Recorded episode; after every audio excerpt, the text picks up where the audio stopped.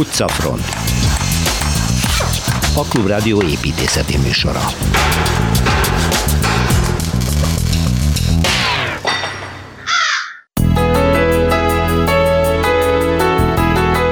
Minnesota államban autózunk képzeletben Szilveszter Ádámmal, és a csodálatos Minneapolis-t is megnézzük keresztbe kasul. Utána haza Budapestre, ahol Kelecsényi Kristófa a város első igazán elegáns filmszínházának, a Puskinnak a történetével vár. Torma Tamás a belváros sokat vitatott, ám építészetileg ipari remekműnek tartott trafó épületek sorsáról mesél. Utána Lacik Bálintól a Budapesti Műszaki Egyetem régi szárnyáról a Ziegler győző tervezte vegyi kar épületéről hallunk. Ezt követően műemlékkeringő jön Győrben, ahol a Sefferház omladozik az egykori, pontosabban középkori védőbástya oldalában, holott pompáznia kellene. A magántulajdonba adott és ott szépen pusztuló műemlék múltjáról beszélgetek az Arrabona Városvédő Egyesület elnökével, Szabó Gyulával. Vissza Budapestre, ahol feltámadt a skála kópé. Igaz, pici, bronzból van, de most már ismét a miénk, mert Kozár Alexandra megtalálta a nyugati téren, ahová a kópés, szobrászművész Kodolkó Mihály elrejtette újabb alkotását.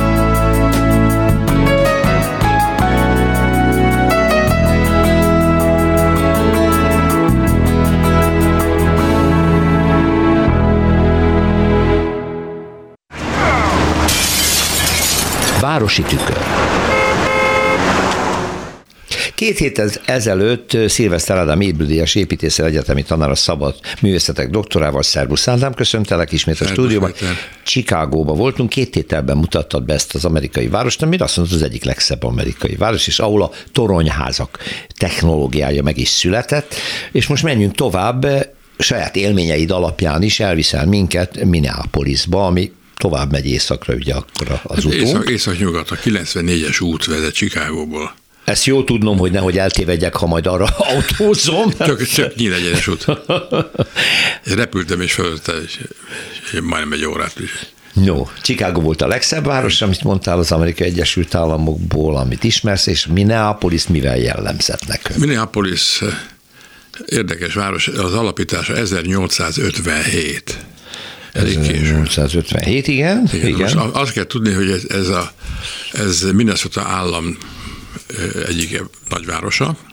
Minnesota pedig az érdekes, mert a, a öttóvidék mellett van, és, és, hát és elég gazdag egykori indián múltja van ennek a Nagy múltja van, de először is a földtörténeti múltja érdekes. Ja, az még érdekesebb. Mert pont úgy, pont úgy járt, mint Skandinávia, és, és, és, a, és, a, és a lengyel német síkság, meg német alföld. A harmadik ékország legy, legyaszálta, Aha. és keletkezett rengeteg tó, gránitsziklák tó, tehát tényleg a finnek nagyon meg is szerették, akik betelepítették. Finnek, svédek és norvégok jöttek, bevándorlók 1860 után, és ez egy nagyon szép táj. Nagyon szép táj, folyókkal, patakokkal, vízesésekkel, és rengeteg ligettel és fával. Most a város is tulajdonképpen karaktere lényegében ebből áll, hogy ez kihasználva nagyon szép-szép lakótelepek vannak, parkok vannak, és van egy downtown, downtown egy downtownja. Egy jó belváros. Egy belvárosa, ami, ami az izgalmas. Nagyon fontos tudni, hogy, hogy ugye északról Kanada határa, hogy nyugaton észak és dél Dakota, Igen. az, az az ideál világ, és alatta van Iowa, és aztán Minnesota és a Lake Superior, ezek a határai. És a, a ennek a tájnak az érdekesség az ember föltelepül, hogy, hogy észak-dél irányban van, van felosztva, látszanak a táblákon, a mezőgazdasági területeken, és ez, ez fut be ebbe a érdekes világba, ahol megint van egy folyó, nem is akár Mississippi, Igen. ami kanyarok szigetekkel, és, és elég bővízű már ezen a szakaszon is. Egyébként most az ajánlom a hallgatóinknak, akik számítógép előtt ülnek, vagy a telefonjuk ezt lehetővé teszi, hogy ilyenkor érdemes rámenni, mondjuk konkrétan Minneapolisra is a Google térkép segítségével, és hát lehet látni, amiről Szilveszter Ádám mesél nekünk. Tehát Igen. a Mississippi, ahogy kanyarok például, ez egy egészen. Most érdekes, hogy, hogy van egy testvérváros városa, no. St. Paul. No, ezt, ezt nem is hallottam Ezeknek még. Közös, közös hatalmas légiütője van, egy, marha nagy repülőtér, Azt kell tudni, hogy a, a, az állam közigazgatásában fontosabb szerepet játszik St. Paul, mert az a főváros, ott van a kapitóliumuk, meg egy Igen? szép egyetemi uh-huh. kampusz. Kisebb. Magyarul ez szám... Minnesota kormányzósága ott van? Ott van, igen, igen. És. Minneapolis pedig Hennepin megyének a megyeszékhelye. Itt valaki ilyen, ilyen Hennepin, meg minden, meg nem tudom, ez egész mind indián névből mm, származik. Igen, jobban. Na most azért érdekes ez a város, mert, mert a Dantanya abban különbözik általában az amerikai belvárosoktól, hogy itt, itt az éghajlat bár nincsen olyan éjszakon, mert Kanadá alatt van, de rettesen hideg telek vannak, mínusz 50 fok is van, Puh. ha kell. És, ha kell a fenének, de hát meg kell szokni, aki hát ott él, na most megszokta. Ezért ez a belváros azért különleges, mert vannak parkolóházak, Aha. ahol a fülöttartóba kiszállva zakóban indulhatsz bevásárolni vagy ügyet intézni, mert ezek a, ezek a magas házak emelet magasság fölötti hidakon össze van kötve, és mint itt, is, itt is az a divat van, hogy akik közösségnek az alsó emeleteken tereket ad át, felületeket, az magasabbat tud építeni. Uh-huh.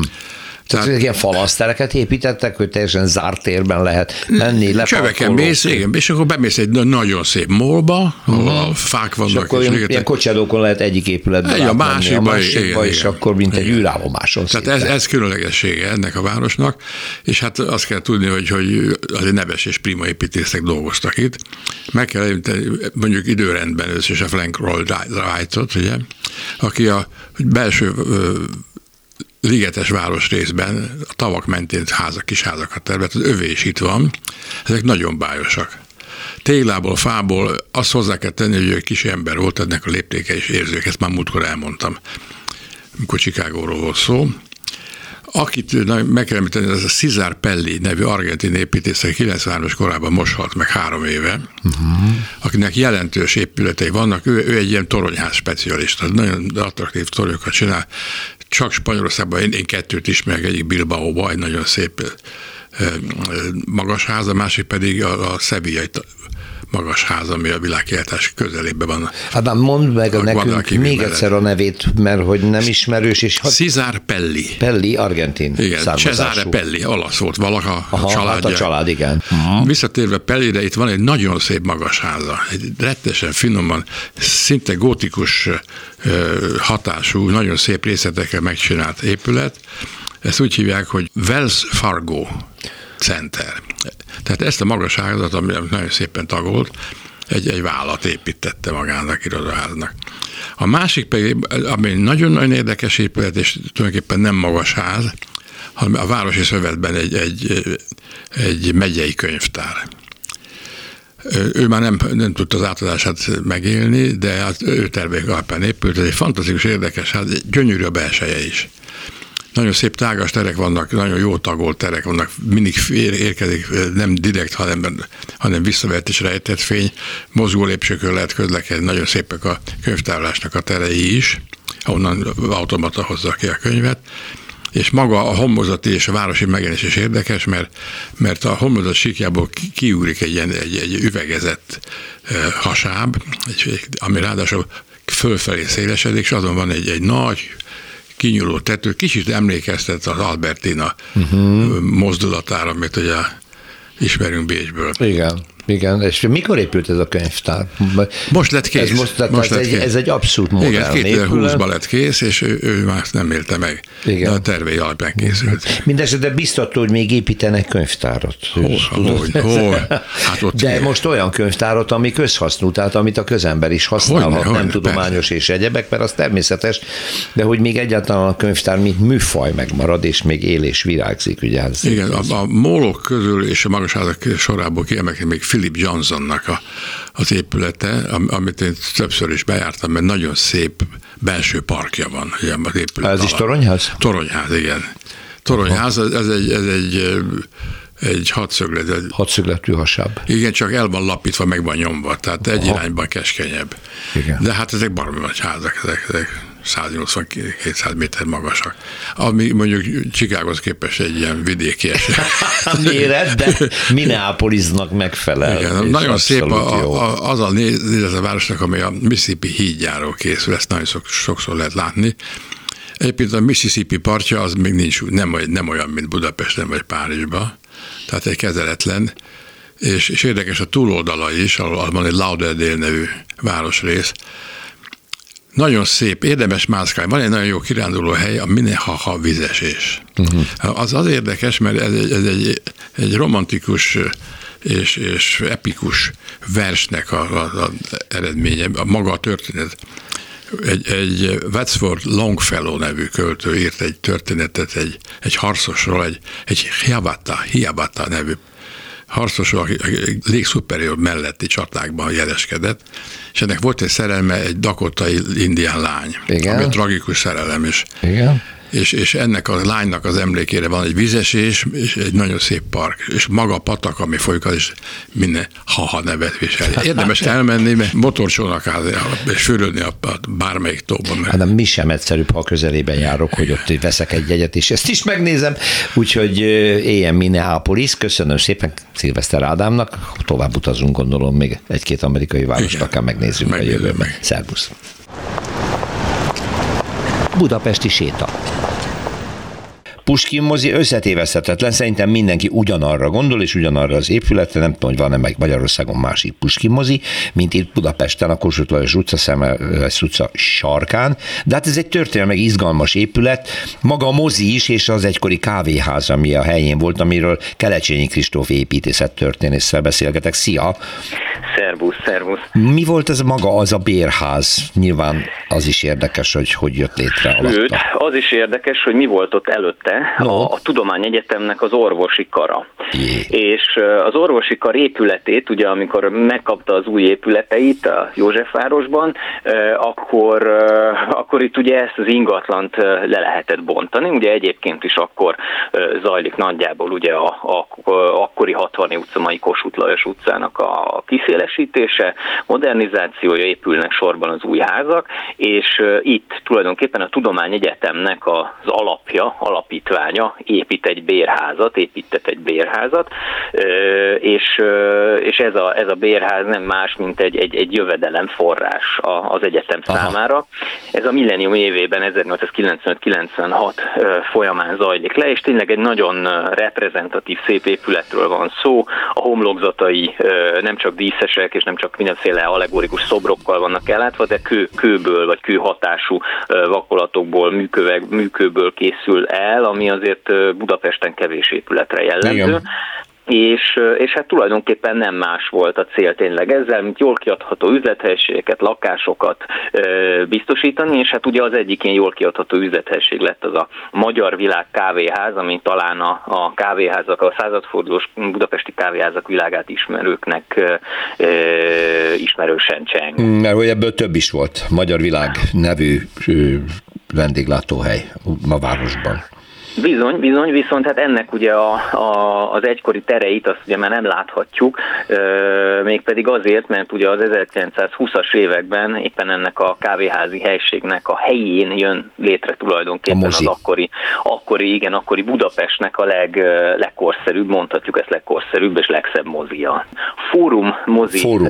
volt a neve, és hát azt hozzá kell tenni ugye, hogy, hogy nagyjából ugye ez a, a, az egész mozi őrület ugye itt a századforduló környékén tehát éppen akkor indul be, amikor az eredeti bérház is épül, de hát ugye eleinte ho- hogyan zajlanak a vetítések, kávéházaknak a lesötétített külön Igen. termeiben, nem, nem, nem kifejezetten erre a célra épült helyiségekben, és hát aztán sem a leg, feltétlenül a legnívósabb helyiségekben történnek, történnek ezek a vetítések, és tulajdonképpen a tízes években kezd el formálódni az a fajta mozi építészet Budapesten, amiből aztán, aztán tényleg a két világháború világháború között számos szép példa akad, és ennek tulajdonképpen mondhatjuk, hogy az így gyöngyszeme és csúcs teljesítménye az 1926-ban létrejött Puskin mozi, ami a Jánszki Béla és Szívesi Tibor tervező párosnak a, tulajdonképpen egyrészt azt hiszem az első budapesti munkájuk is, ők Kecskeméten, a Kecskeméti Művésztelep környékén működtek, Zebegényben a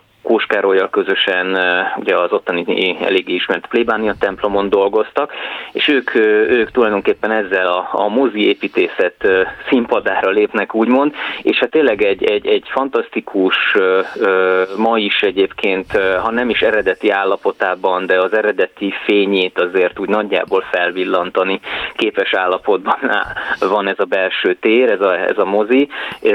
Nagyon érdekes egyébként az előtér és az előcsarnok, ugye nagyon nehéz volt, tehát tulajdonképpen egy a színházakhoz hasonló jellegű műfajról van szó, egy előadóteremről, és hogy, hogy egy, egy bérháznak a földszintjét és a félemletét használva hogyan lehet mégis megteremteni azt a, azt a milliót, amit mondjuk egy ilyen intézménytől várnál. És ebben a Jánszki szívesi páros elég mesterit alkotott itt.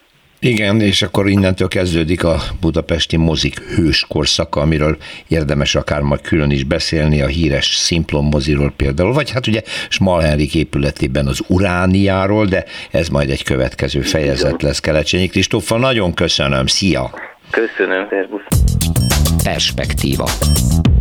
Torma Tamás építészet kritikus, az Egyhelyblokk szerzője most terepmunkán van épp éppen, Szerbusz Tamás. Igen, Szerbusz Ugye kim vagy valahol Szentendre úton Akvinkumnál, Igen. konkrétan a múzeumnál. Konkrétan a múzeumnak a régi épülete mögött eh, Vagytok. állunk. Ez a vöröstéglás épület. Ez az, amit a Hévről, vagy a, vagy a 11-es útról az autóból mindig a rejtélyesnek tűnt, hogy vajon mi lehet ez, mert úgy néz ki, mint egy görög színház. Igen, a timpanonnal. oszlopok, timpanon, és közben egy, egy kocka. Szép.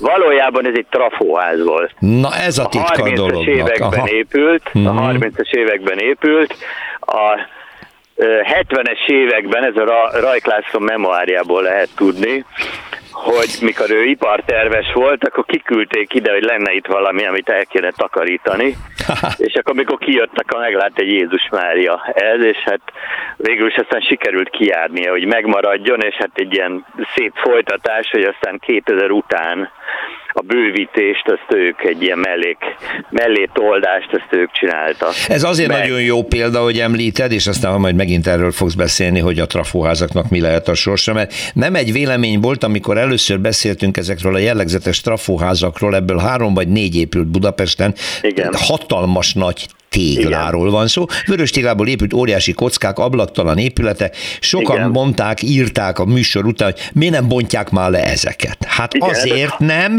mert építészetileg egy Igen. értékesek, másrészt egy... íme lehet hasznosítani. A 60-as évek modernizmus, tehát mondjuk tényleg az ízlés, ez könnyebben kikezdi, ez viszont egy ilyen nagyon szép klasszikus arányú épület, tehát itt pont a finom arányai azok, amik feltűnnek, és hát az mondjuk vicces, hogyha ezt valaki megtudja, hogy ez valaha trafóháznak épült.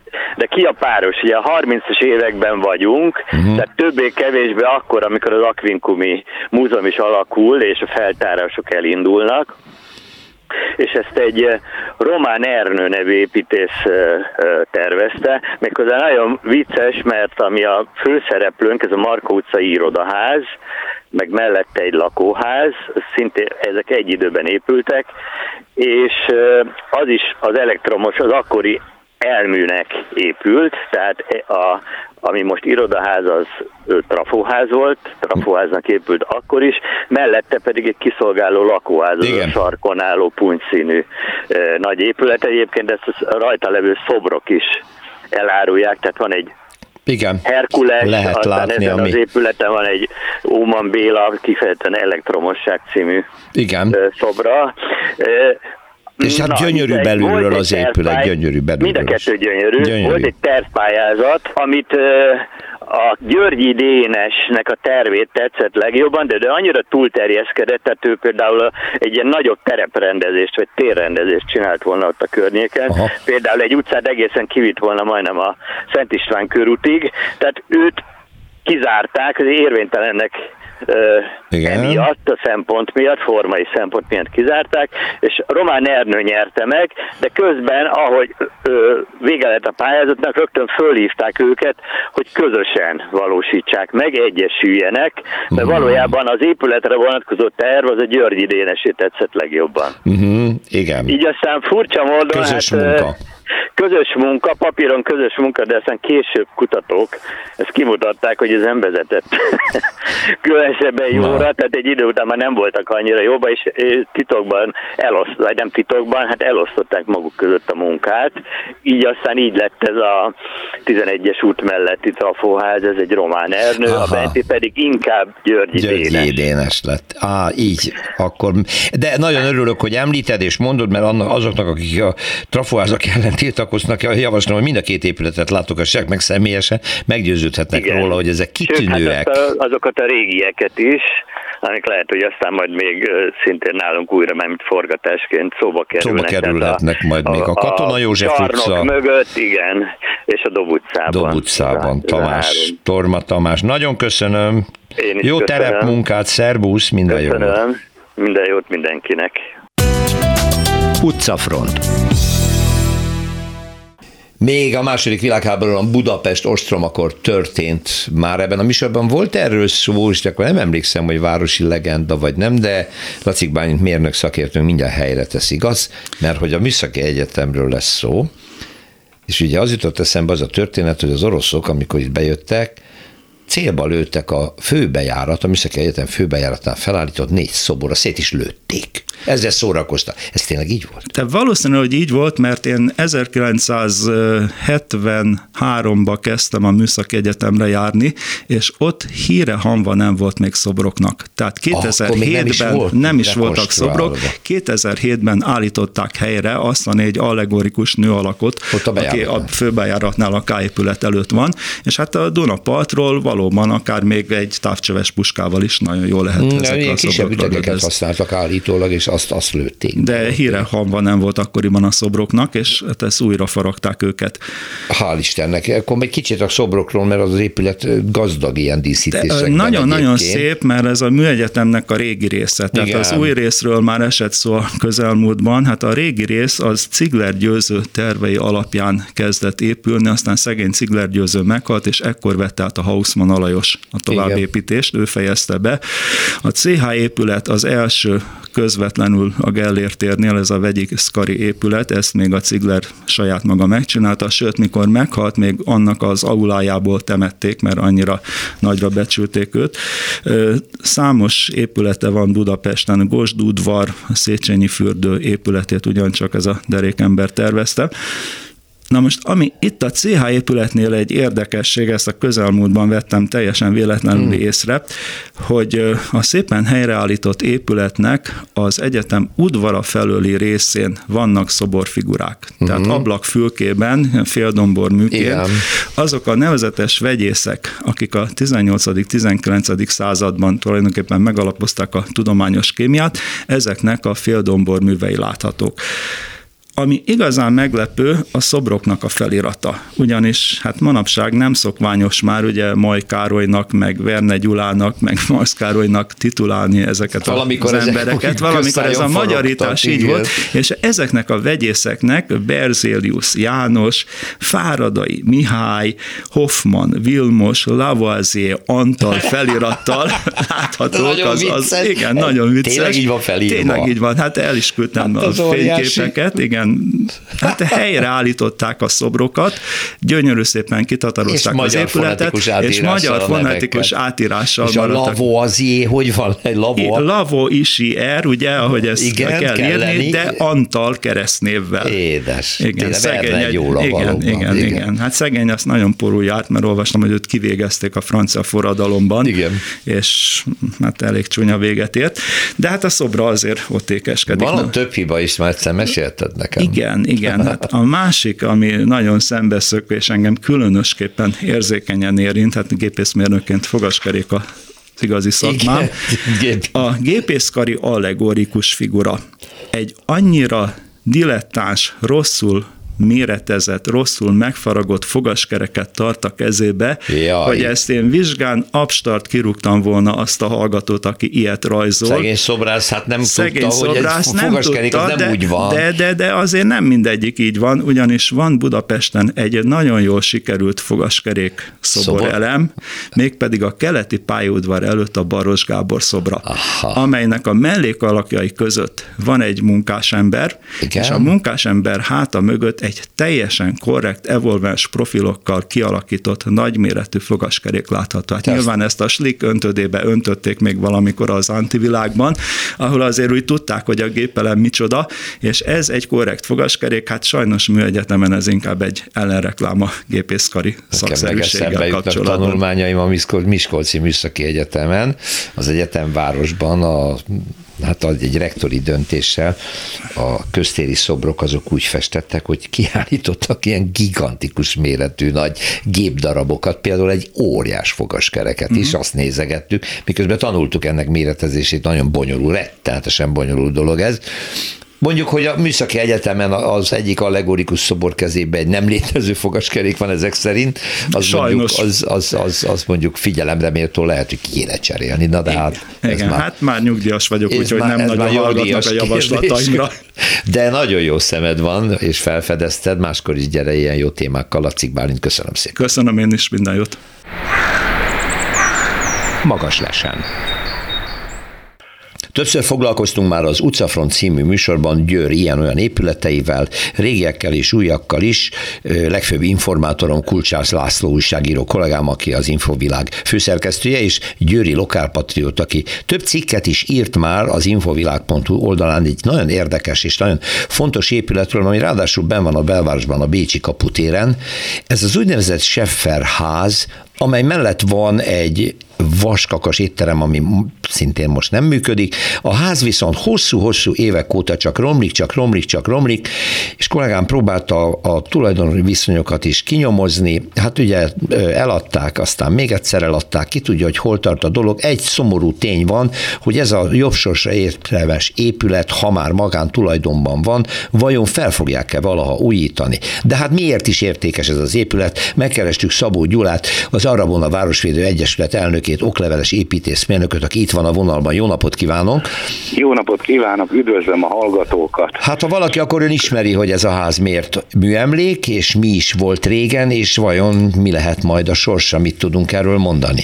Hát egy nagyon jellegzetes polgári épülete ez a úgynevezett Sefferház, vagy más néven Bécsi kaputér egy három számú épület Győrnek. Maga az épület egy e, emeletes e, polgárház, az 1840 körül épült, az akkor uralkodó e, késő, hát ugye itt a barok elég, elég hosszasan elnyúlt errefele, egy barokkizáló homlokzattal, historizáló homlokzattal, és a, hát a nevében hordozza a Seffer nevezetű gazdag kereskedő ember építette. Elég magas az épület, mert a Rába partja, hát innen mindig 30 méterre van, uh-huh. és hát hogy lássa a hajóit, és lássa, hogy hogy folyik ott az ő kis üzlete. Jaj, de jó Ez dolga volt. Hát akkor még voltak Igen. szabad telkek, oda építette, ahol a tevékenységét felügyelni tudta. Hajjaj, hajjaj, hát ugye itt, a, ugye itt a, ráadásul a Káptalan domb tövébe is vagyunk, tehát tényleg egy fantasztikus műemléki környezet, szerintem Európában is egyedülálló, de érdekes módon ugye a, nem a, a Scheffer ház miatt egyedülálló Európában, hanem a Schefferház összeépült a Sforza félbástya, és ami jelenleg kőtár, és a Bécsi kaput összekötő bástya szakasszal, ami azért érdekes és nagyon becses műemlék számunkra, mert a Győr várát, amikor megerősítették a török ellen, és lett Európa legnagyobb és legkorszerűbb erődje, amit egész Európa épített. Hangsúlyozom, ez volt az első eredményesen megvalósult európai összprojekt. Tehát nagyon izgalmas helyzet. Nos, akkor úgy határozott a hadvezetés, hogy külön erődíti meg a úgynevezett káptalan dombot és az azt körülvevő várat, uh-huh. és külön a várost. Na most ez az erőd szakasz, ez pontosan a kettő találkozásánál van. És itt jön benne a kurfli. Elkezdték az úgynevezett óolasz reneszánsz várépítési módszerrel építeni, és ez a része ki is épült.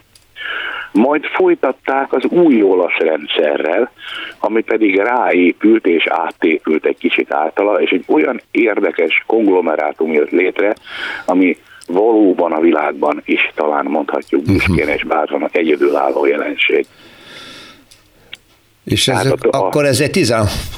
századi mű úgy van, tulajdonképpen, úgy ugye, amikor Bécs ellen kellett, Bécset kellett a török ellen védeni. Így van, hát sőt, hát ugye nem csak Bécset uh, kellett védeni. Hát Európát tulajdonképpen. Egész, az igen, az egész civilizált Európát védtük mi, és azt hiszem, hogy hogy, hogy, hogy itt, amikor ugye az utunk nyilvánvalóan Európa fele kell, hogy tartson, hát ott vagyunk a kellős közepén, akkor ezt én azt mondom, hogy olyan szinten kéne kidomborítani, amennyire csak lehet. Mert nem tudunk akkor a túlzással élni még herületünkben sem, amely ne volna igaz. Uh-huh. Hát és hogyha ennek egy ilyen emléke van itt, akkor nyilvánvaló, hogy ezt méltóképpen kellene ápolnunk. Na és a Sefferház erre ráépült tulajdonképpen? Gyakorlatilag ennek szigorúan neki épült a Sefferház, és uh, tulajdonképpen a, ennek a Seffer úrnak itt voltak a, ugye, mert hát amikor a Sefferház épült, a Győri várat már kivonták a hadiszolgálatból. Ez 1821-ben történt a részleges bontásával, ugye a napóleoni háborúk után. És hát ugye ő ezeket a kazamata tereket, mert hát ugye jelentős kazamata tér van ott, ezeket raktárnak használta. Uh-huh. De előttem, ezt megelőzően ezek a terek a rabok kápolnájától elkezdve a, a, a börtönön, a különböző lőszer és ispotájon, lőszer raktárn és uh-huh. ispotájon keresztül sokféle hadi funkciót is betöltöttek, de Isten igazából azért értékes, még különleges, tehát ezt még lehet fokozni. Uh-huh. És itt most nem a győri lokálpatrióta, hanem a hozzáértő szakember eh, mondatja ezt velem, hogy eh, a Bécsi kapu az a győri várnak az a reprezentációs kapuja volt. Igen. Hát hiszen, hiszen nyugatról ide vezetett a kereskedelmi út is, meg a hadi út is. Igen. A Bécsi kaput úgy alkották meg ezzel a megmaradt részével együtt, mert ez tulajdonképpen annak a megmaradt része, hogy Európa legszebb reneszánsz várkapuja volt fennállásáig. Uh-huh. És az egyetlen olyan magyar hadi építmény, amit a szakmánk úgy mond, hogy anasztilózis módszerével tehát az eredeti anyagainak felhasználásával, eredeti arányaiba, és eredeti és megőrzött, mert a kőtárban megőrizték a jellegzetes sarokköveit, címereit, egyebeit, felhasználásával gyakorlatilag újraépíthető volna úgy, hogy ez építészettörténeti szempontból is, szakmai szempontból is hiteles. Tehát itt egy, egy, egy többszörösen értek, ért, értékes és izgalmas helyről van szó, nem csak egyetlen így, épületről, ha jól értem. Így van, aminek a fényét fokozza ez a míves ház, amivel tulajdonképpen hát most már 1840 óta együtt lélegzik ez a terület. Hát reméljük megmarad, mert ahogy én a fényképeket látom, hát pocsék állapotban van, és üres. Hát sajnos, így van, sajnos ez van, hogy hogy 2007 év során már komoly küzdelmet folytattunk, egy önkormányzati tulajdonú volt, ott működött egy nagyon-nagyon híres étterem, és ezekben a, a bástya terekbe összeépülve ez az épülettel, itt lakások voltak, nagyon szép polgári lakások tegyük hozzá, tehát fantasztikus, és hozzá kapcsolódik még a Bástya terasz, hiszen ugye az egy emelet magasságban van a város szintje felett. Igen. Kérem szépen, 270 fokos gyönyörű látószöggel a folyókra és a történelmi belvárosra. Hát kell ennél jobb? Hát annyira jó, hogy kelendő lett, mert az önkormányzat megszabadult tőle, és hát van neki tulajdonosa, aki Igen. Hát nem is tudom kicsoda, és hogy mit akar vele, mert évek óta hozzá se nyúlnak, és romlik. Bizony, ugye 2007-ben értékesítették, nem volt rá sok jelentkező a tudomásom szerint, egy, egy budapesti úriember volt, aki megvásárolta akkoriban, azt hiszem 2008 évben vette meg, hát nem nyúlt hozzá igazából az épület együtteshez, mert valójában arról beszélünk. Hát azért, ahogy itt leírta nekünk, ez igen komoly forrásokat igényel egy ilyennek a felújítása, tehát csodálkozom, hogy magánvállalkozó és nem az állam, mint műemléket védi hát, meg és hozza helyre. Igen, igen. Ráadásul mondom, ilyen becses műemlékünket, és ilyen helyen, Igen. ahol ez van. Na most a tudomásom szerint aztán aki eredetileg megvásárolta 2008-ban, az eladta egy ismert győri személyiségnek, aki aztán hát szintén nem tudott, vagy akart, vagy vele kezdeni különösebb dolgot. Mindenféle tervek születtek a felújításra, sőt a kibővítésre is, de aztán ezekből nem lett semmi. Gondolom én, hogy anyagia miatt, pedig hát ugye azért felújítás látjuk hát a budai várba is, ugye hány épületet ugye romjaiból most gyakorlatilag újraépítenek. Hát igen, az kiemelt állami beruházások, itt meg ugye egy magántulajdonos van, aki hát nem tudom, hogy mit tervez vele, de miután műemlék, ha, mag, ha, ha magántulajdon, ha nem, nem lehet kötelezni a tulajdonost legalább az állag megóvására? Hát ugye a kormányhivatal ugye olvasztotta magába az örökségvédelmet, Igen. mint funkciót. Úgyhogy nincs külön műemlékvédelmi nincs külön hatóság. Műemlékvédelmi hatóság, ez nagyon szomorú, végtelen szomorú. Ugye annak a, a, a örökségvédelmi törvénynek ugye az egyik előkészítője és benyújtója volt az akkori győri polgármester. Ráadásul, na most. Miután ez a, ez a helyzet, itt néhány bürokratikus cserép, kiavítás, hogy azért direktben ne folyjon be a tetőzeten át az esővíz az épületbe. Ilyenek történtek. De hát ahogy látszik a fényképekből is, mert aki ott jár, hát az, az sajnos látja, hogy hát nem, nem ebben az állapotban kellene lennie, és ráadásul nem ilyen hosszú időn keresztül, hát azóta kérem szépen fölnőtt már egy generáció. Igen. 14 éves már a, a történet. Ön, mint a Városvédő Egyesület elnöke, és maga az Egyesület nem, tudna, szó, nem tudná szorgalmazni, választ kérni arra, hogy ez mikor és hogy lesz egyáltalán felújítva, fel lesz mit akarnak vele, vagy hagyják így parlagon? Hát kérem, mi már 2007-ben megtettük uh-huh. ezeket a, a, a lépéseket, és még mielőtt el lett volna adva mert bíztunk abban, hogy vagy az önkormányzat, vagy az állam úgy is kerülhet olyan helyzetbe, hogy tud anyagi forrást előteremteni a felújításra és a hasznosításra.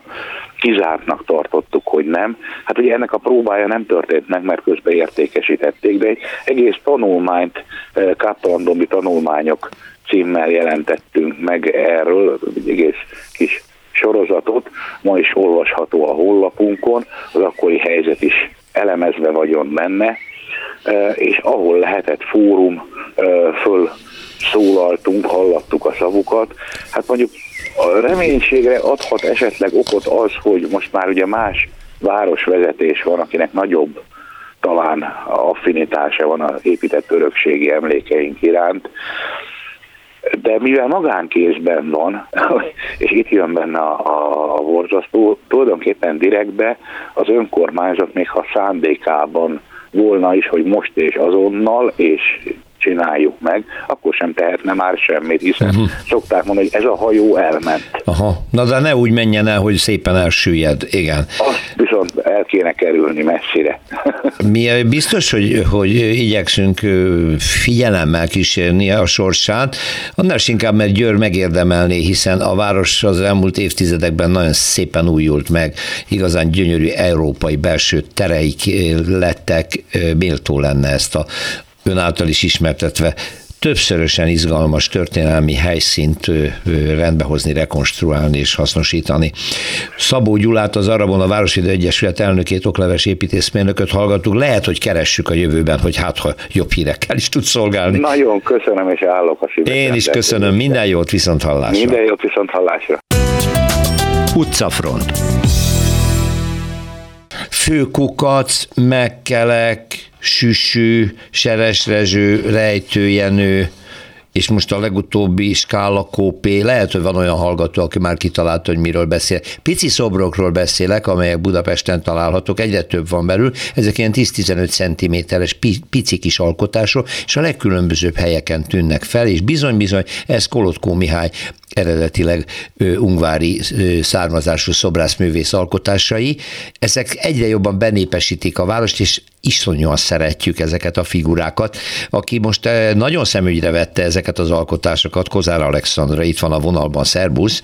Szervusz, üdvözlöm a hallgatókat. Én még, én még nem láttam a, a, a legújabbat, a skála kópét, azt akkor gondolom ott van a nyugati téren, a egykori a skála előtt. A téren van, ugye az áruház előtt egy virágágyás mellett, vagy hát egy virágágyáson tulajdonképpen, ugye itt volt korábban az egyik legnagyobb skála áruház, Igen. és hát ez a skála kópénak a szobra, aki ugye egy ilyen gyufakezű, cingárlábú, mindannyiunk által kedvelt figura volt, a 80-as években számtalan reklám született vele. Ha bemegyek, jól kijövök például. De milyen jól kijövök, Igen. ha bemegyek, és hát most ugye nem énekel, de megőrizte formáját, ezt a nagyon helyes kis kópészerű alakot, ha. És nagyon ötletesen egy vonalkódos nyugágyra lett ráhelyezve. Aha. Tehát ez egy ülőszobor, tulajdonképpen egy ülő miniszobor, nem veszi föl a testtartása ennek a Le Corbusier-szerű hát nyugágynak a vonalát, ezzel is jelzi, hogy ő egy nyughatatlan, tehát hogy folyton uh-huh. mozgásban van. Szerintem a legjobb pillanatban kapta el Kolotko, aki ugye sajnálatosan most az ukrán-orosz háború miatt, meg azzal, hogy Lvivben, tehát Lembergben tanult szobrászművészetet, még aktuálisabbá válik a tevékenység. Egyébként 2017-ben települt Magyarországra, és azóta alkotja a miniszobrait már jóval többet, mint 20 uh-huh. és korábban ott Ungváron is voltak rendes szobra is, meg miniszobrai. Na most visszatérve kicsit e- erre a, a, a skálakópéra, ott ül, nagyon cuki szerintem, és Hát miért jók ezek a szobrok, miért szeretjük annyira, pedig ugye bronzból vannak, ami ma ugye nem divat, mert elárasztják ezek a műsziszik, meg mindenféle bronz szörnyeteget, azért, mert piciben jó, picibe ez jó kijön, meg mindig ö, kapcsolódik egy akció, vagy hát úgy mondjam, egy antiakció ezekhez a szobrokhoz, hogy tulajdonképpen észrevétlenül teszi ki a művész maximum elejt egy bejegyzést a Facebook oldalán, de nincs sem hivatalos avató, nincsen bejelentés, nincsen, nincsen értesítés, tehát ez nem egy urbanisztikai esemény, nem egy, egy hivatalos városi esemény, szerencsére. Igen, és ebben az a nagyon jó, hogy fel kell fedeznünk, hogy egyszer csak fel valaki fölrakja a posztot, hogy gyerekek, itt van egy újabb kolotkós szobor, nézzétek milyen aranyos, akkor megyünk oda és nézzük. Tehát az első ugye Sajdik Ferenc rajzfilm figurája a főkukac, amikor megjelent a, a, a rakpartot, többször többször ellopták. Igen. Többször ellopták, igen, ő mindig újra az, alkotja. Igen, lopják őket, mert piszik, és hát remélem azóta már jobban rögzítik. Igen, valahogy, igen. Meg valahogy ö, próbálnak ennek ellenállni. Nem csak lopják, de föl is öltöztetik őket. A megkeleket többször fölöltöztették, meg, meg a főkukacot is. Mindenféle ilyen sálat raktak rá. igen, igen szálakba, kabátokba felöltöztetik. Ugye nagyon sok mesefigura van, mert igen. van Breki, a Muppet Show-ból, aztán van a kockás fülű nyúl. A kockás, tényleg. Uh-huh. Akkor a sütő, amit te is említettél, a volt TV-székház előtt, Szóval nagyon-nagyon sok mesefigura van egyfelől, viszont vannak komoly témák is, tehát nem csak ez az elszukiskodása ö, a dolgoknak, mert például van a mini tank, ugye, Igen. az a rakparton van, a ruszkik ö, haza, haza felirattal az oldalán, meg ö, nemrég született egy, egy Szenes Hanna ö, szobor is, ugye az évforduló tiszteletére, Igen. a századik évforduló tiszteletére, tehát ez nagyon mutatja, hogy ez a művész igenis odafigyel, hogy, hogy mikor mit, nagyon jó időpontban teszi ki mindig, mert ugye skálakópét az Y, az E, meg az alfa generáció már nem tudja, már nem ismeri és hogyha most kirakja ezt a figurát, akkor felidéződik, és akkor ők is meg fogják tudni. Az az érdekes. Igen, ebben az a nagyon jó, hogy, hogy, hogy ezek kultikus dolgokat idéznek fel, és a magyar kultúrának azon részleteit, azon pillanatait idézik fel, amely különböző korosztályok számára kedves, és ez egy borzasztó, borzasztó és szép dolog. Ez úgy, hogy a művész nem itt nőtt föl, tehát igen. 2017-ben települt ide, de például a, a főkukac azért kedves számára, azért is formázta meg, saját bevallása szerint, mert hogy azon tanulta meg a magyar nyelvet. Rendesebben gondol, mert egyébként egy félig magyar, az édesanyja magyar, félig ukrán származású Aha. művészről van szó. Ezért is van kettős neve, odakint Mihály Kolotkónak hívják. Igen. Hát jó Isten tartsa meg ezt a nagyon jó szokását, hogy ő ingyen csinálja ezeket. Egyébként azt olvastam, hogy az ötlet onnan jött, hogy egy szobrász ugye mindig elkészíti a, a nagy műnek a kis makettjét, és ő Igen. úgy gondolta, hogy a rengeteg elképzelése van, amit hát ugye nem tud fölállítani, mert borzasztó pénz, meg megrendelés hiány, de amilyen ötlete van, azt megformázza kis makettban, és akkor ezeket most maradandó formában bronzba öntve helyezi el a város különböző Igen, helyein. jól tudod, és tulajdonképpen így szükségből erénykovácsolódott, és, és egy új műfaj született, azt kell, hogy mondjam. Igen, van ennek valami is neve is már, nem? Ez a gerilla szobrászat, vagy hogy hívják? A gerilla szobrászat olyan szempontból, hogy ugye nem ö, hivatalos, nem é. szól előre. Gerilla szobrászat is, de ö, az a méretére ugye nem vonatkozik. Hát nem csak ugye nem kell engedély a kihelyezéséhez, mert végül is ezek ilyen apró pici kis díszek. Igen, a, a, az meg összefüggésben áll a méretével, igen, mert hogy nyilván egy nagyobbhoz, bár ugye ezek tiz, általában 15 cm-esek, igen. 10 20 között, tehát ilyen nagyon, tulajdonképpen egy nagy tenyérben elférőek, viszont például, amit emlegettél, ott a Hevesi Sándor téren, a Pesti Magyar Színháznál a 14 karátos autó, az egy nagyobb, az egy 40-50 cm-es. Igen. Úgyhogy tulajdonképpen az már nem is nem is miniszobor. De mondom, nemrég volt ez a szenes Hanna szobor is, ami viszont a mártírt éppen ugrás előtt, vagy ugrás közben, tehát Igen, ahogy a... ugran az ejtőernyővel, ábrázolja, és ez például a Rózsa utcában van. Tehát vannak nagyon mély és, és, és, és tragikus, és hát fontos történelmi szobra is, meg, meg vannak ezek a mindenkori figurák, úgyhogy kíváncsian várom a következőt. Igen, én is, meg ki fogja fölfedezni, és vajon hol, mert soha nem jelenti be előre, és ez is egy izgalmas történet. Kozár Alexandra, köszönöm Köszönöm szépen, jó vadászatot a kolotkós szobrokra, szervusz! Megyek, nézem, szervusz, viszont hallásra!